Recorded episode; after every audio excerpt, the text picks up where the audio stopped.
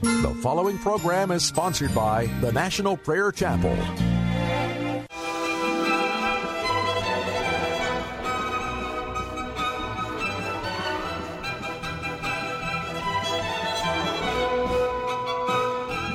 It's time to blow the trumpet in Zion. Welcome to Pilgrim's Progress, brought to you by the National Prayer Chapel with Pastor Ray Greenley.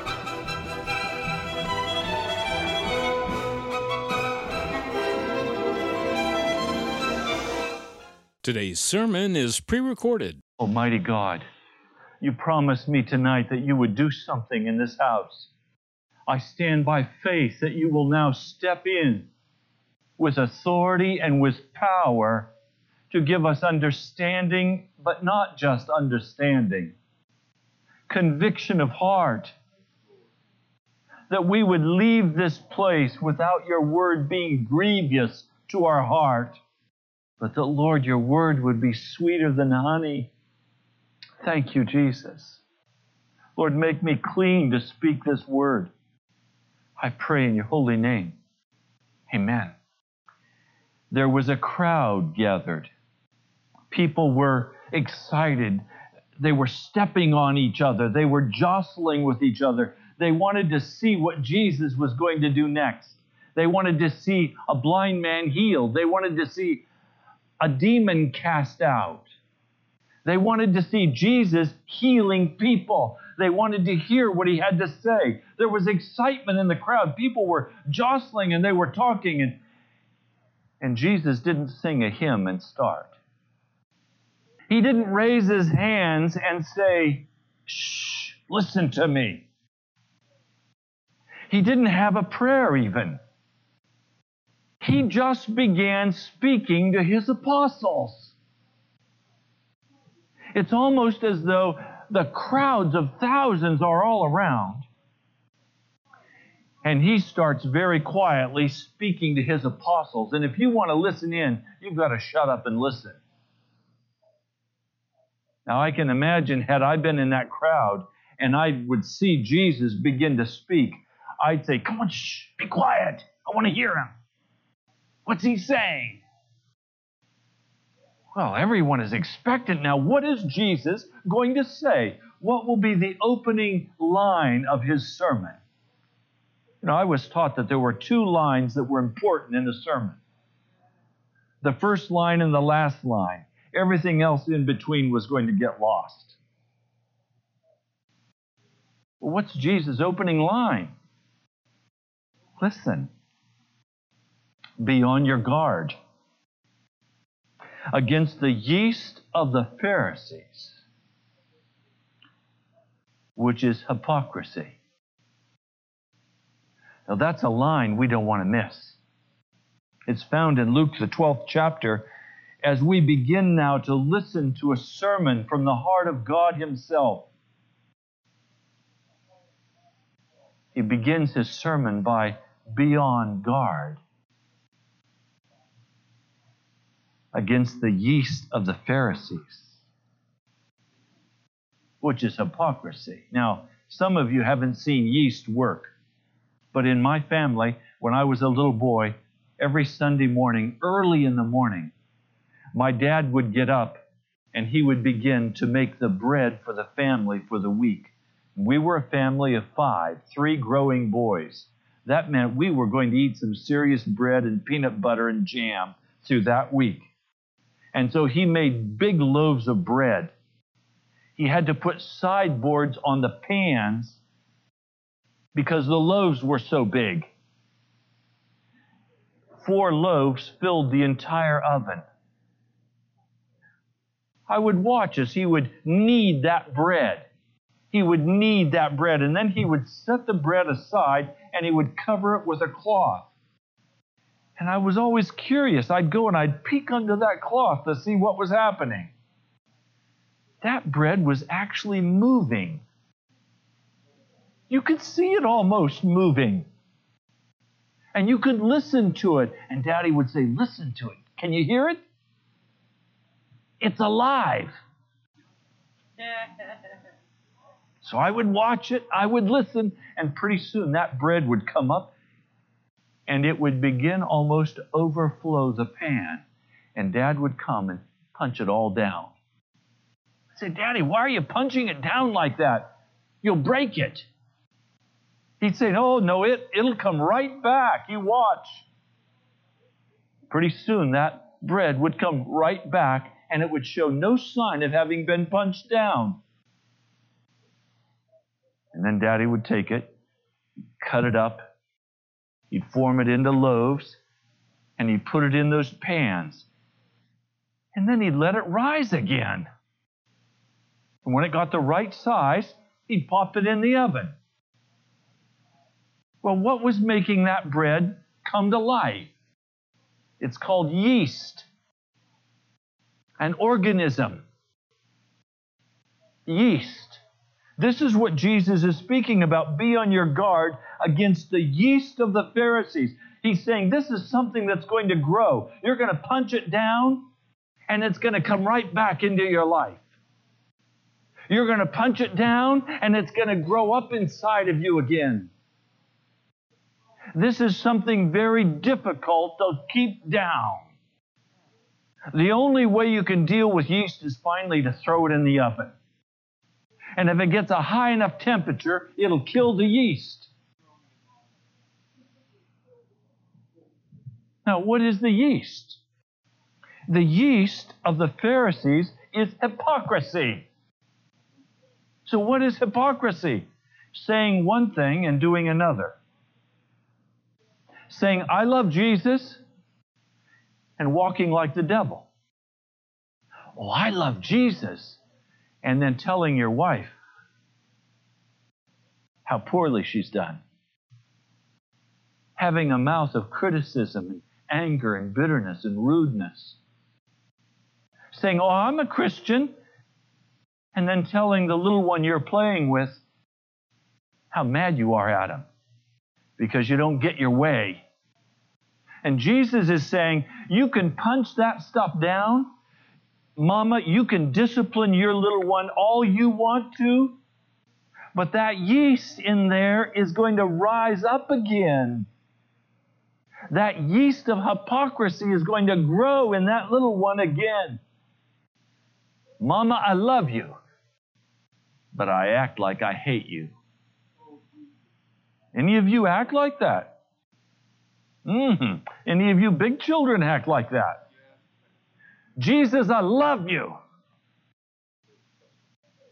Why do you be so tough on me?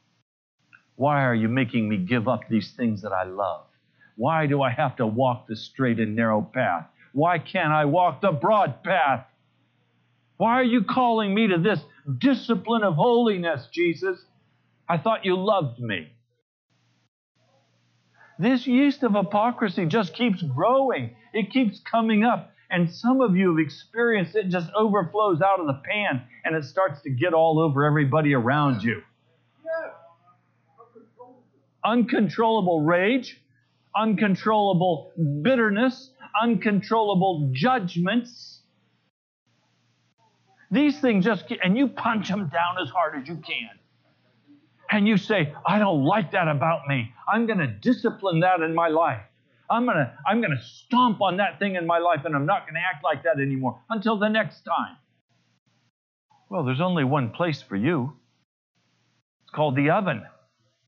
The heat's got to be high enough that that yeast is going to be killed in your system. Otherwise, you're going to spend all the rest of your life trying to punch down these things that keep rising up that you hate so much, that you love so much. Now, Jesus begins by saying, Be on guard against this. And then he says, chapter 12 in Luke, verse 2 there's nothing concealed that will not be disclosed or hidden that will not be made known. What you have said in the dark will be heard in the daylight, and what you have whispered in the ear in the inner room will be proclaimed from the roofs. So he's saying, Look, I know who you are. And the day's coming when everybody else is going to know who you are. Are you ready? Are you ready to have all of your sin, up on that giant screen for all to see who you are. Because what you whisper in your inner room, you know, what you say inside of your mind, is going to be broadcast so that everybody can hear. Oh, I'm private here. Nobody can hear what I think. I can control the expression on my face. You will not know what I think. Jesus is saying, I know what you think, and I'm going to broadcast what you think. What would you think if you carried on your belt a little radio? And as you walked around all day, it would broadcast your thoughts. How would you feel today about the thoughts you've had? Were any of those thoughts yeast thoughts springing up? Someone said something to you, and you spent the next hour thinking about what you would have liked to have said to them. And if they ever say that to you again, you will be ready for them.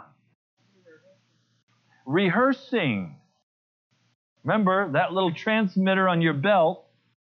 Jesus is saying everything you think in your heart is being broadcast. Now, it's a wonderful thing that we don't see where that's being broadcast. That doesn't mean it's not being broadcast. You understand? Throughout heaven, the righteous angels, thousands and ten thousands upon thousands of holy beings, are watching with exquisite interest your development. And I wonder if they're not looking at one of us and saying, I'm going to watch that one in particular. Now, these heavenly beings have watched a lot of this human activity over the last 2,000 years. Our lives are very brief, but theirs have spanned the whole time. And so Gabriel and all of the other heavenly beings, they're watching with intense interest. And they can hear the inner thoughts of your heart. Everything is open in the heavens. I was listening whenever I chose to the radio or whatever I wanted to listen to, I just listened to. And finally, as I began to press into the Lord in prayer and seek His face, the Lord said to me, Stop broadcasting that stuff into my throne room. I said, What? Yes. I claim to be a follower of Jesus Christ. I claim to be under the blood of Jesus. Therefore, what I take into my soul and dwell on is broadcast into the heavenlies. So he's saying, be on guard against the yeast of the Pharisees, which is hypocrisy. In other words, watch carefully that you don't say, I'm a follower of Jesus, and broadcast into the heavenlies the word of the devil. Have any of you been doing this? Have you been broadcasting the darkness and the evil heart of Satan into the presence of Almighty God? He's saying, Be on guard. Don't do this. Verse 4, he says, I tell you, my friends, do not be afraid of those who kill the body and after that can do no more. But I will show you whom you should fear. Fear him who, after the killing of the body, has the power to throw you into hell. Yes, I tell you, fear him.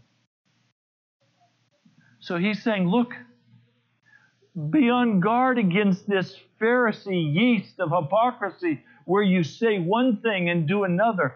Be very careful. Have a guarded heart against this. Make sure that your heart is pure and clean before Almighty God. Don't walk in this double mindedness. He's saying, You should be afraid of me because I'm the one who will judge you. I'm the one who has the authority to either save you or cast you into hell. You need to be afraid. Well, what he's really saying is don't play with me. Now, I just constantly talk with men and women who are playing with Jesus. What do I mean playing? He's made plain his will, and they have made plain their will. He has made plain what he wants us to do, and they have made plain what they want to do. And yet they call themselves Christians. Now, let me speak especially to those of you who are the heads of households. Whether you're a mother who is the head of your household or a father who is the head of your household. Or if you're a single person, you are the head of your household. You are responsible before God to make sure that your household is a household of holiness, to make certain that there is no mixed message allowed into your family. That in your family there will only be one sound, and that is the sound of true worship of Jesus Christ. That if any other sound comes in, you will confront it with love and kindness and mercy, but you will confront it. You will deal with it. And you will say, In our household, we will not walk that way. We live in a time when, hey, the kids get what they want. Everybody gets what they want. Dad gets what he wants. Mama gets what she wants.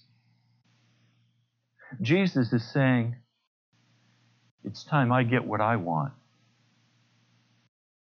And I want a people who are not hypocrites. I want a people who will walk out what they say they will walk out. I can tell you as a pastor, there's nothing that causes more sorrow to my heart than to have people float Depends on which way the tide goes. It's convenient to be there one night, it's not convenient to be there the next time.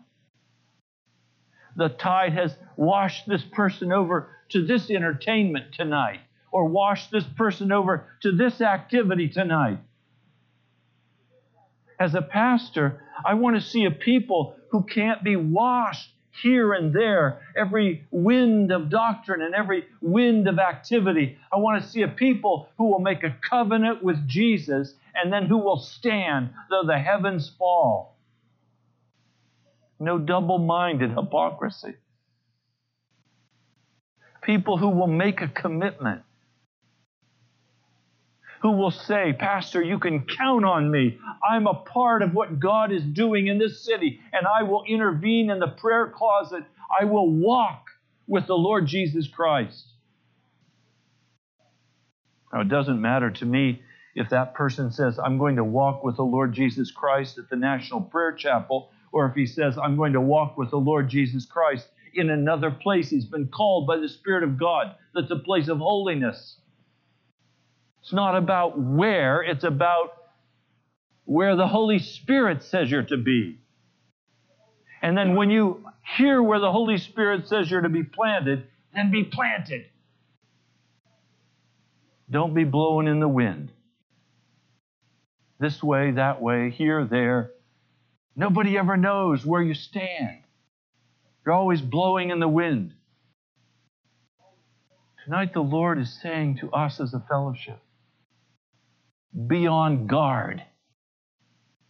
If we're going to be on guard against hypocrisy, it means we're going to stay awake, we're going to stay alert, and we're going to watch our children, we're going to watch our family members, we're going to watch our church, we're going to watch those that call themselves Christians. And when we begin to see hypocrisy coming in, we are going to be on guard and we're going to sound the alarm and we're going to say, wait a minute, wait a minute. That's not straight. Some of you tonight or in this house are not hidden in Jesus. You're hidden in your own prejudice. You're hidden in your own fears. You're hidden in your own lust. You're hidden in your own desires. You're hidden in your own agendas. And tonight I'm pleading with you be on guard against this yeast of the Pharisees. Have fear in your heart for the living God of heaven, because He is a God who is listening to the innermost secrets of your heart, and He is examining with a fine microscope the inner motives of your being. Now, my first reaction upon hearing that is shame. I'm ashamed. I mean, I thought my thoughts were mine. I thought my, my inner motives belonged to me. The Lord is saying, no, they don't. They belong to Him. And He will judge according to those. But then He speaks such a word of kindness to my heart. Listen to this. Verse 6 Are not five sparrows sold for two pennies? Yet not one of them is forgotten by God. Indeed, the very hairs of your head are all numbered. Don't be afraid. You're of worth more than many sparrows. So he's saying, Be on guard against this yeast.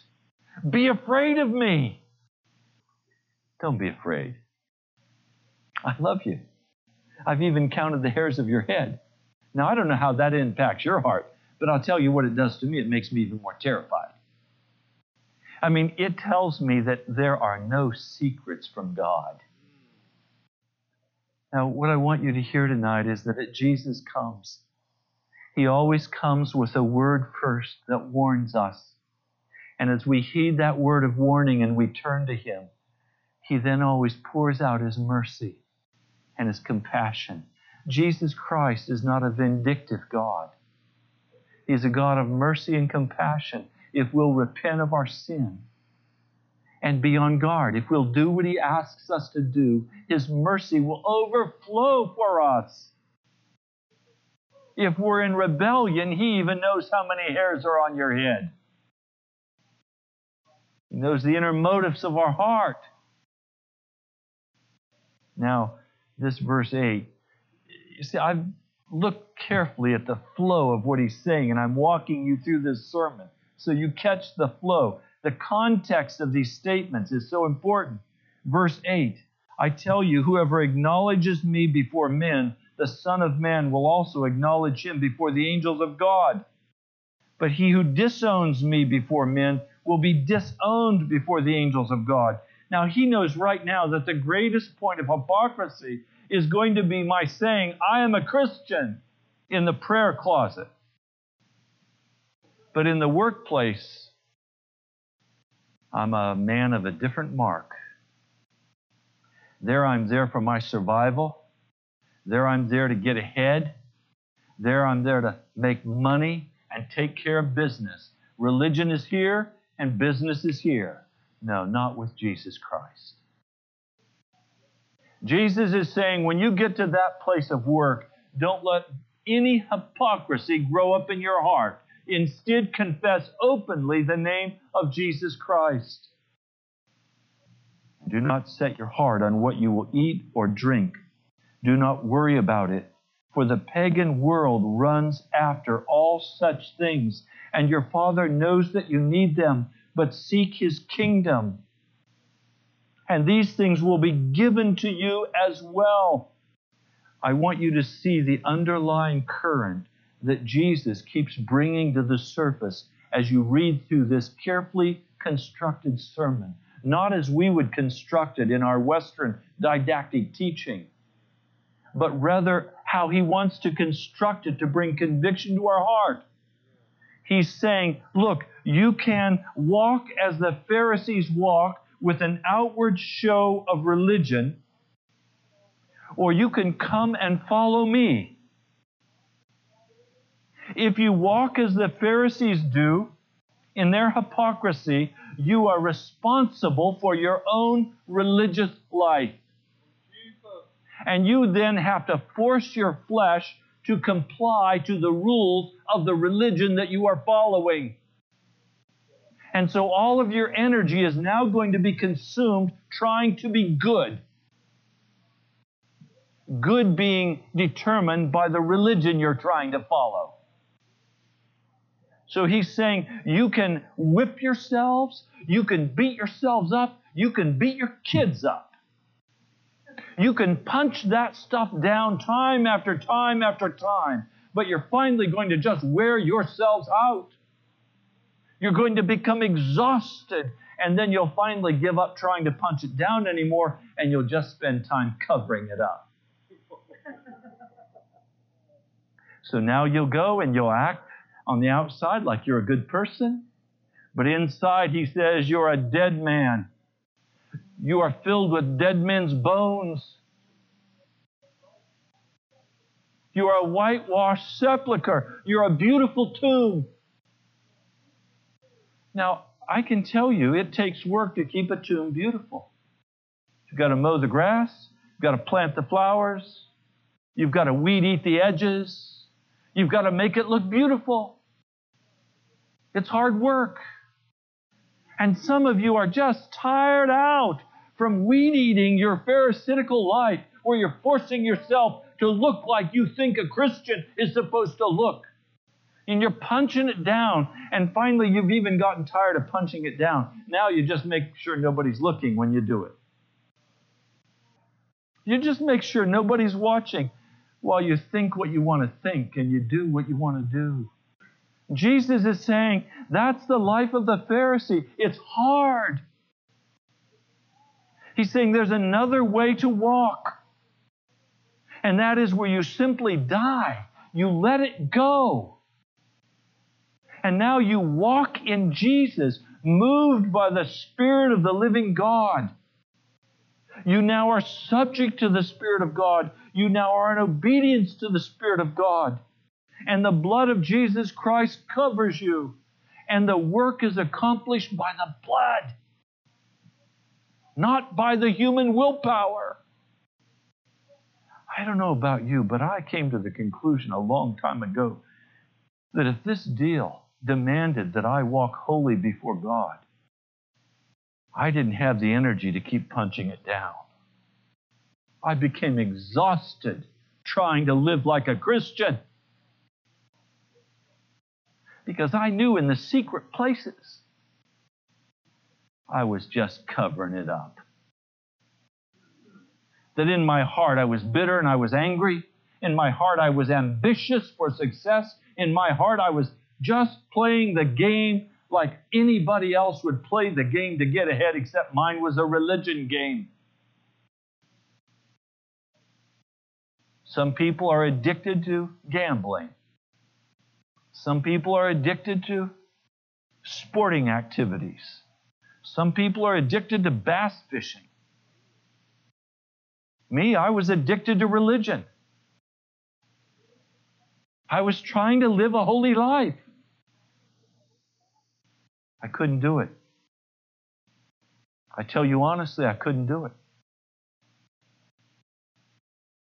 I asked God to help me. He wouldn't help me. Why would God want to help me be a better Pharisee? God has no interest in my being a good Pharisee. God wants me to die and to let Jesus Christ live in me. He wants me to awaken in the morning and say, Lord, what is your command for this day? He wants at every moment for me to be listening to His direction. He wants me to be listening to the direction of the Spirit and walk in the power of the Spirit. To be under the Spirit's authority. You see, now I'm not under the law. See, there are many more laws than just the law of the Ten Commandments. There's the law of the Pharisees. I can't live under the law of the Pharisees. It was killing me. I now live under the law of the Holy Spirit. That only comes out of the prayer closet, where you get on your face before God and you give up the game. And you say, Jesus, I'm not going to ask you anymore to help me live my life. I'm going to ask you to just take my life I'm going to ask you to live through me. I'm going to ask you to come and move into this house and take over. Now, I can tell you with the old timers, this would often mean praying all night, some 36 or more hours, just praying it through, struggling until the victory was won. And then these awesome descriptions of men and women, suddenly children leaping to their feet, beginning to dance and shout. They have the victory in Jesus. Have you prayed through yet? Or are you living under the hypocrisy of the Pharisees? There's no shortcut for what I'm talking about. It's getting in that prayer closet and letting the Holy Spirit deal with your heart until you have the victory. Until you do that, you're going to be exhausted by the Pharisees' hypocrisy. And Jesus is saying, be on guard against that. He knows what it will do. It will drain your energies, it will drain the sweetness of your walk away. It's self centered, it's selfish. It will break your testimony, it will destroy the inner being of man. Instead, Jesus says, Come and walk in me. That's why he says, Don't set your heart on what you're going to eat or drink, or, or don't worry about it. The pagan world runs after all these things. Your Father knows that you need them. Seek His kingdom, and these things will be given to you. He's saying, If you'll come and walk after me, I'll take care of you. I'll take care of you. I'll take care of the finances. I'll take care of the food and the housing. I'll take care of everything for you if you will trust me and you will walk in me and be on guard against this hypocrisy. I will carry you. Now, in verse 35, he says something very powerful Be dressed. Be dressed. Well, when am I not dressed? I'm not dressed when I go to bed at night. I don't know about you, but I usually take my clothes off and put my jammies on and go to bed. And in the morning, when I get up and stumble out of my bed toward the bathroom, my hair is disheveled. I look like I've been in a fight all night. Sleep is in my eyes. My voice croaks like a frog.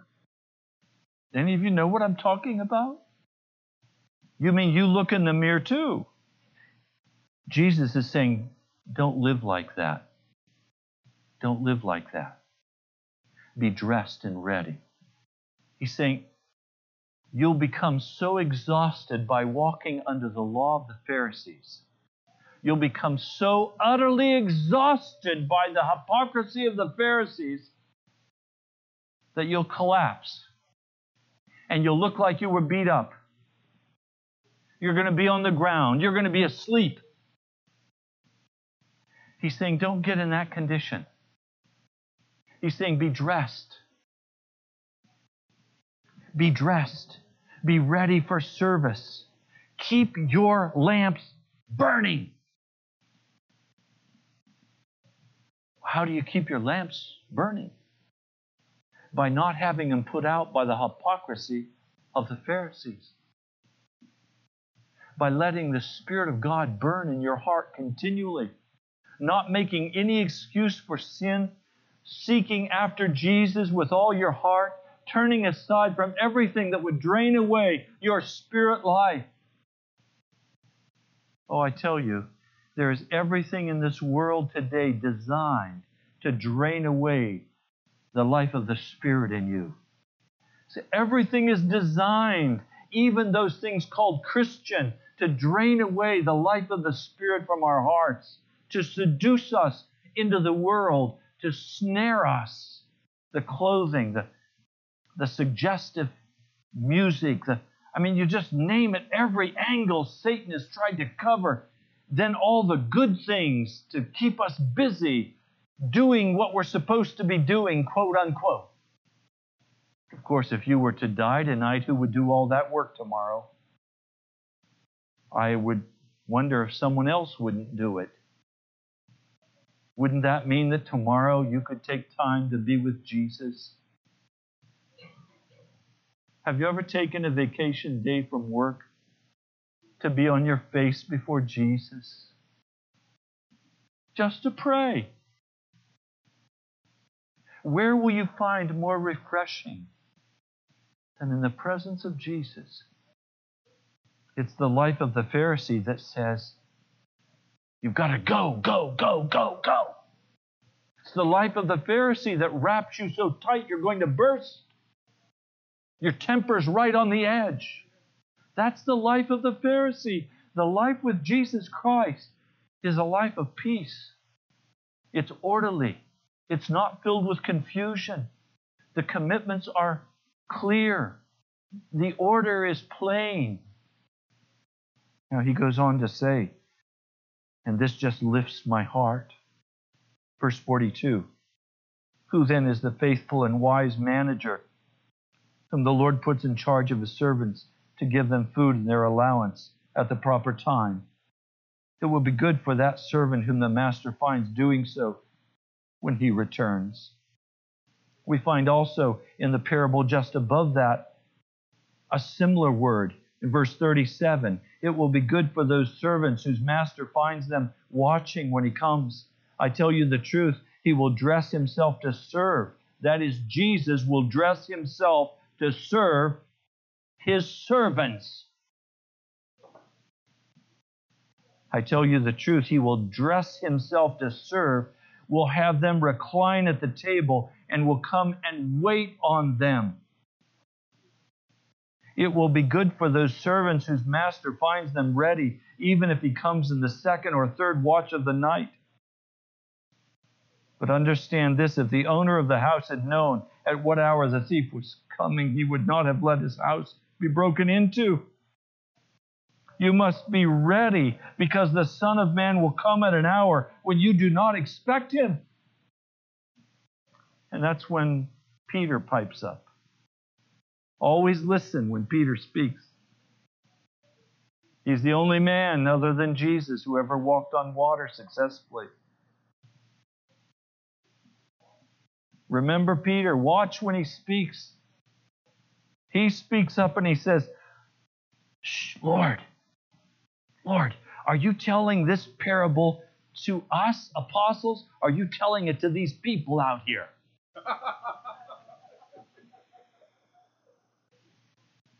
I think Peter was a little sensitive. And now Jesus just drives the point right to the heart. Look at verse 45. Suppose the servant says to himself, My master is taking a long time in coming. And he then begins to beat the men servants and maid servants and to eat and drink and get drunk the master of the servant will come on the day when he does not expect him, at an hour he's not aware of. He will cut him to pieces and assign him a place with the unbelievers. Now, the point of what Jesus is saying tonight is very plain to our hearts. He's saying, decide which side you're on. Don't play the middle game.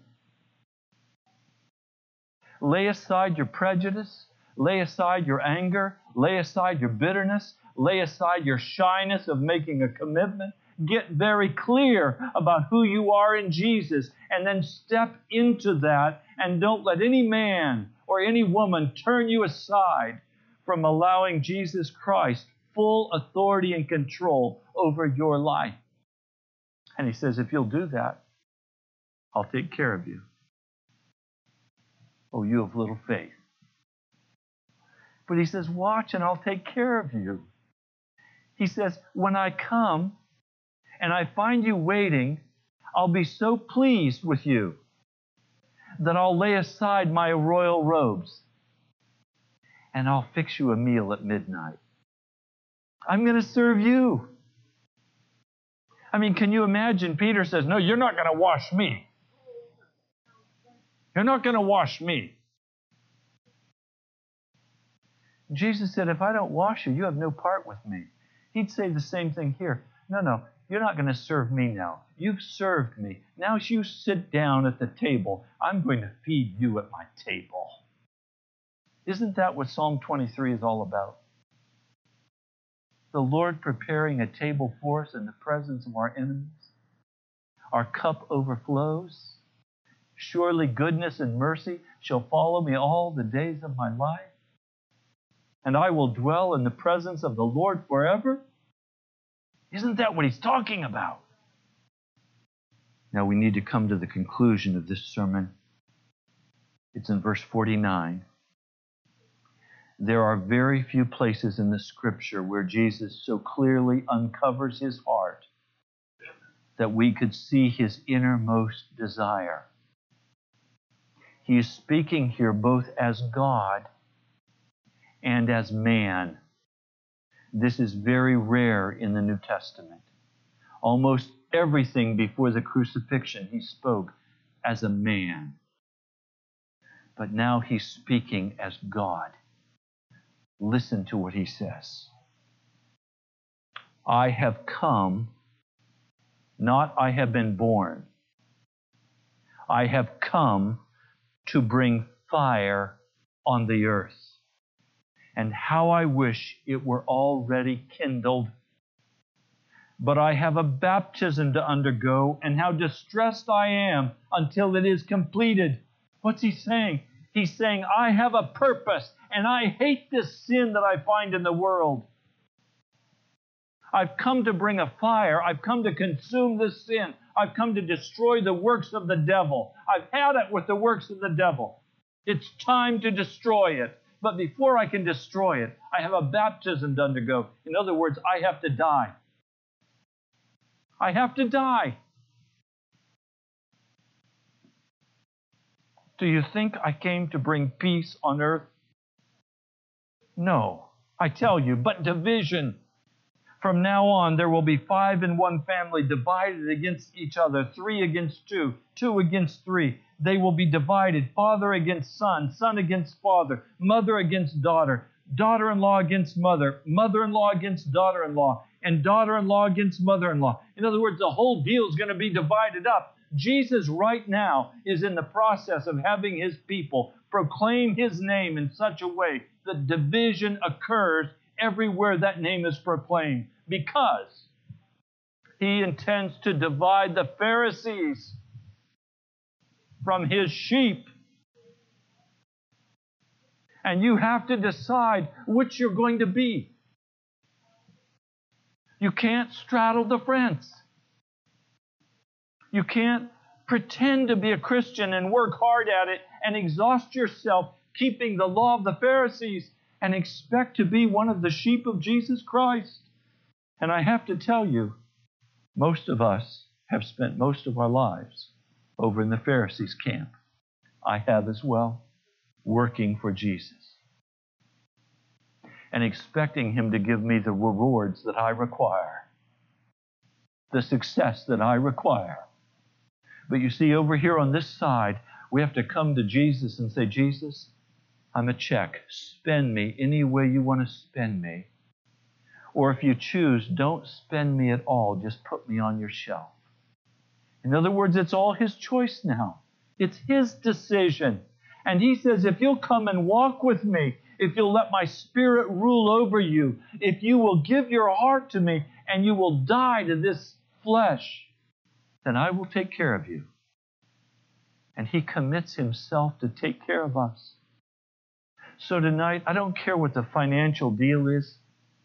I don't care what the housing deal is. I don't care what the, what the problem is that you face. Jesus is big enough to handle it. The question is will you leave the Pharisees' side? Will you be on guard against this yeast of the Pharisees? And will you go and firmly plant yourself on the side of Jesus Christ and say, I will serve you, I will worship you, I will adore you, I will have no other God before me. You will be my Lord. Will you let go of your ambition? Will you let go of your agenda? Will you let go of even your pet theology? And will you follow Jesus?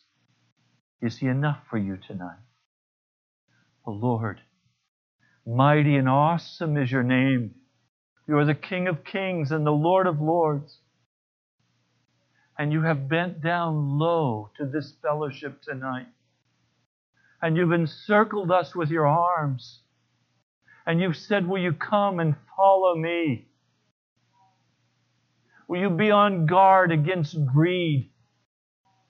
Will you be on guard against the yeast of the Pharisees? Oh Lord, would you have the victory tonight? Would you stir in every man and woman, every boy and girl, the holy flame of the Holy Spirit? Thank you, Jesus. I pray in His holy name. Amen. Pass me not, O gentle Savior.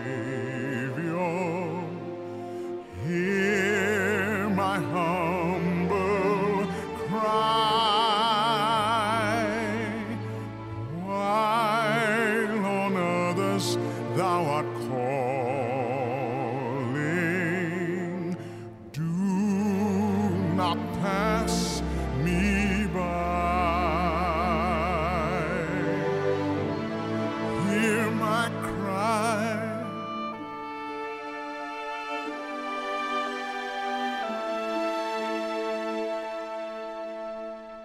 Let me at thy throne of mercy find a sweet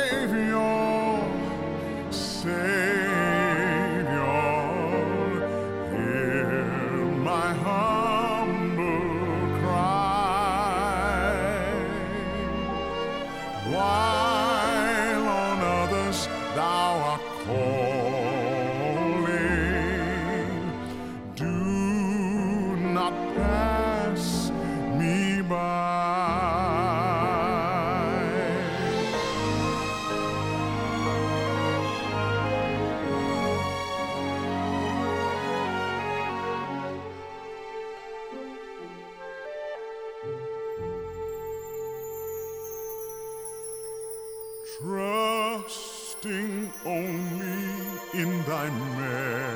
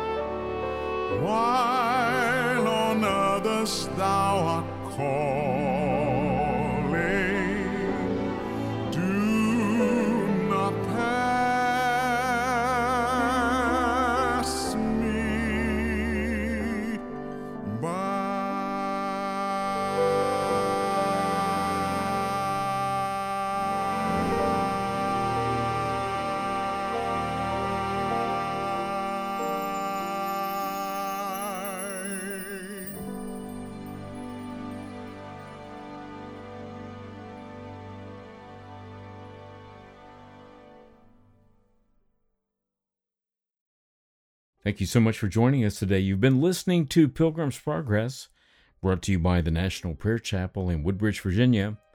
Write to us at the National Prayer Chapel, Post Office Box 2346, Woodbridge, Virginia 22195, or visit us online at nationalprayerchapel.com. God bless you. We love you.